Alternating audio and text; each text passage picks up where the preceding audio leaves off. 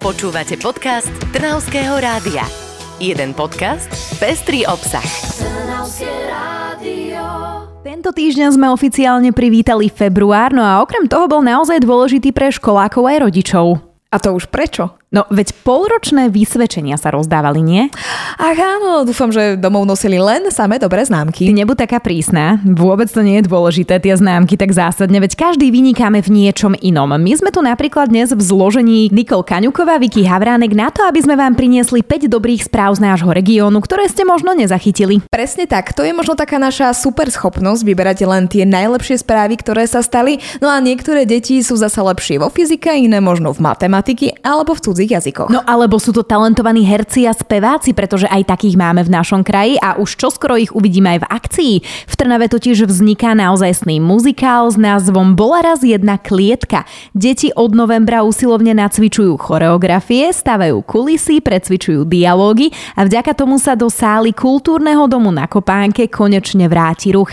Ako vlastne celá táto myšlienka vznikla, nám pre Trnavské rádio porozprával Juraj Kováľ, ktorý je režisérom muzikálu a zároveň zároveň sa venuje salesiánskej mládeži v Trnave. Počul som už keď som prišiel ešte pred nejakými tromi rokmi, že mladí na Kopanke majú radi divadlo a že kedy sa aj viac tých divadiel hrávalo, tak pre mňa to bola taká pekná príležitosť, pretože aj ja mám rád divadlo, aj hudbu, takže sme sa dali dokopy a povedali sme si, že urobíme niečo pekné, čo nás baví. Je krásne, keď sa takto spoja ľudia s rovnakou vášňou. Aké bolo to nacvičovanie pre deti? Predsa len asi museli zvládnuť veľa vecí naraz. Malo to také, také rôzne fázy. Keď, e, keď sme s tým e, začínali, tak videl som veľké nadšenie. Keď sme boli niekde v strede procesu, videl som, že už to bolo trošku aj ťažšie a nebolo to vždy také ľahké, ale potom prišla tá tretia fáza, kde som videl, že majú z toho na takú skutočnú radosť. To bolo, bolo to naozaj čitateľné aj v ich očiach a tak ďalej. Už keď stali na tom pódiu a, a keď, sme, keď už s tým tak finišujeme, tak to je tak, tak, tak veľmi pekná atmosféra. Som presvedčená, že sa naozaj máme na čo tešiť, no a keď už sa teda rozprávame o všetkých tých aktivitách, v ktorých deti z nášho kraja vynikajú, nemali by sme zabudnúť ani na šport. Vidíš, určite nemali, pretože nám tu vyrastajú šikovní futbalisti, golfisti, ale aj hokejisti. Mm-hmm. Práve tým chcú dať v Skalici priestor na zlepšovanie sa. Mestský hokejový klub mládeže v blízkej dobe čakajú zmeny. Vedenie mesta ho chce posúvať vpred a tak sa rozhodli, že rozbehnú spoluprácu so Slovenským zväzom ľadového hokeja. Prvé stretnutie už majú za sebou a vyzerá to celkom sľubne.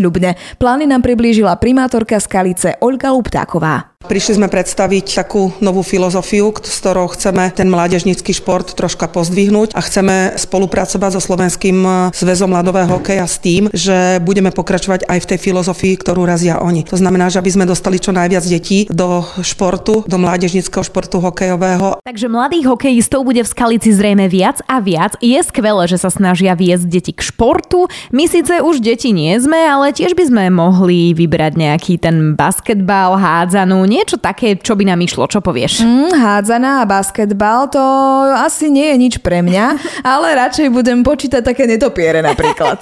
akože áno, znie to zaujímavo, ale takáto aktivita naozaj existuje a dokonca ich ochranári nedávno ščítavali aj v malokarpatských jaskyniach. Netopiere tam teraz prečkajú zimu, čo je ideálny čas na to, aby ich spočítali. No a predstav si, že aj ich samotných výsledok prekvapil. E, napriek tomu, že zima je tento rok pomerne teplá, netopiere v jaskyniach hlásia, že ich tam je viac a viac než počas tej minuloročnej zimy. Asi sa im tu páči, koľko ich vlastne napočítali? Netopiere počítali v jaskyniach v Plaveckom, e, Kuchynsko-Orešanskom a potom ešte v Borinskom krase. No a najviac ich prekvapila Havranická jaskyňa. Napočítali tam až 67 netopierov. V čítavaní ale ešte budú pokračovať, no a až potom sa dozvieme presne, koľko ich nakoniec pribudlo. Vidíš, tak som sa tomu smiela a nakoniec to vyzerá ako celkom zaujímavá aktivita. No a ešte hlavne aj prínosné, aby sme vedeli, ako to aktuálne vyzerá so zverstvom v našom kraji. A nie, že len teda o lezení do jaskyne sa tu budeme rozprávať, ale necháme to radšej na tých odborníkov. Pravda, asi bude menej nebezpečné vyliesť na nejakú preliesku napríklad. Ihrisko v pustých sadoch, to sa mi tak páči. V mhm. areáli mm-hmm. futbalového štadióna, ktorý nikto nevyužíval, pribudlo celkom nové detské ihrisko. Hojdačky, trampolína, šmikľavka aj nová zeleň, toto všetko tam nájdeme. Znie to celkom pekne však. Nevyužívaný priestor tak dostal úplne nový zmysel. Presne ako si povedala, znie to naozaj pekne a podobne peknú správu máme aj z Trnavy. Jedna z mála zachovaných renesančných stavieb v meste dostala novú strechu. Budova Oláhovho seminára sa nachádza hneď pri významnej pamiatke Bazilike svätého Mikuláša a už od roku 1979 tam sídli Múzeum knižnej kultúry. Stavba má okrem novej pokrývky aj vymenené blesko z vody. Olahovmu semináru sa teda, ako sa hovorí, blízka na lepšie časy. A nielen tejto pamiatke v Trnave, ale aj mnohým ďalším, o ktorých vám v podcaste porozprávame opäť o týždeň. Dovtedy ale do počutia. Nikol Kaňuková, Vicky Havránek sa lúčia, do počutia. Počúvali ste podcast Trnavského rádia. www.trnavskeradio.sk